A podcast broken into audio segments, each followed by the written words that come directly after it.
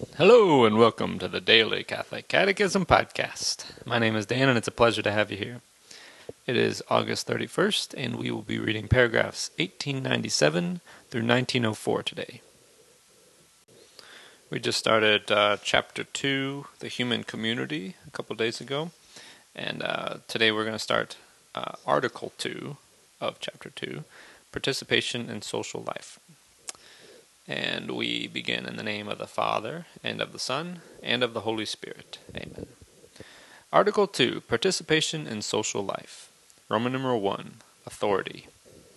Human society can be neither well ordered nor prosperous unless it has some people invested with legitimate authority to preserve its institutions and to devote themselves as far as is necessary to work and care for the good of all.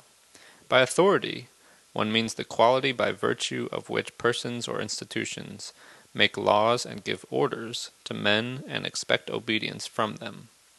Every human community needs an authority to govern it.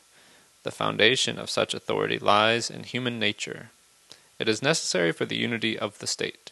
Its role is to ensure, as far as possible, the common good of the society. The authority required by the moral order derives from God. Let every person be subject to the governing authorities, for there is no authority except from God, and those that exist have been instituted by God. Therefore, he who resists the authorities resists what God has appointed, and those who resist will incur judgment. The duty of obedience requires all to give due honor to authority and to treat those who are charged to exercise it with respect and insofar as it is deserved, with gratitude and goodwill. Pope St. Clement of Rome provides the Church's most ancient prayer for political authorities. Grant to them, Lord, health, peace, concord, and stability, so that they may exercise without offense the sovereignty that you have given them. Master, heavenly King of the ages, you give glory, honor, and power over the things of earth to the sons of men. Direct, Lord, their counsel, following what is pleasing and acceptable in your sight, so that by exercises with devotion and in peace and gentleness, the power that you have given to them, they may find favor with you. If authority b- belongs to the order established by God, the choice of the political regime and the appointment of rulers are left to the free decision of the citizens. The diversity of political regimes is morally acceptable, provided they serve the legitimate good of the communities that adopt them. Regimes whose nature is contrary to the natural law, to the public order, and to the fundamental rights of persons cannot achieve the common good of the nations on which they have been imposed. Authority does not derive its moral legitimacy from itself.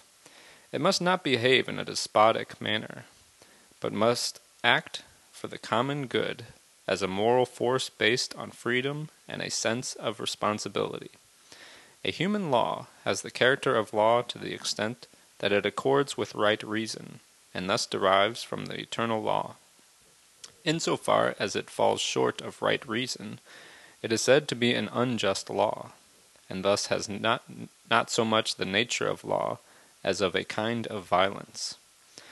Authority is exercised legitimately only when it seeks the common good of the group concerned, and if it employs morally licit means to attain it.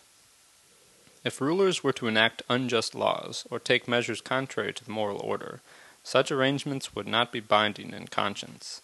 In such a case, authority breaks down completely, and results in shameful abuse. It is preferable that each power be balanced by other powers, and by other spheres of responsibility, which keep it within proper bounds. This is the principle of the rule of law, in which the law is sovereign and not the arbitrary will of men. Thus ends our reading today from the Catechism of the Catholic Church. The website is dailycatholiccatechism.com, and you can email me at dailycatholiccatechism at gmail.com.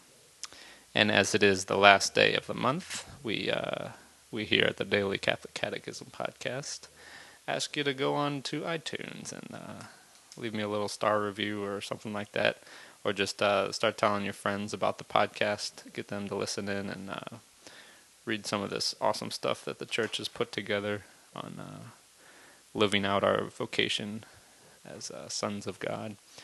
And uh, right now, as of today, we only have uh, seven reviews on iTunes, so we definitely could use more. It will really help us to, you know, get to a higher level in the the iTunes recommended podcasts and, and Christianity and spiritual podcasts. Uh, it could reach a lot more people if we have more reviews and uh, a better rating and more and uh, more listeners. So I really ask you to uh, to do that if you can.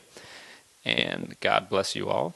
And may these teachings handed down by the apostles of Christ strength, strengthen your faith and lead you to everlasting life. Amen.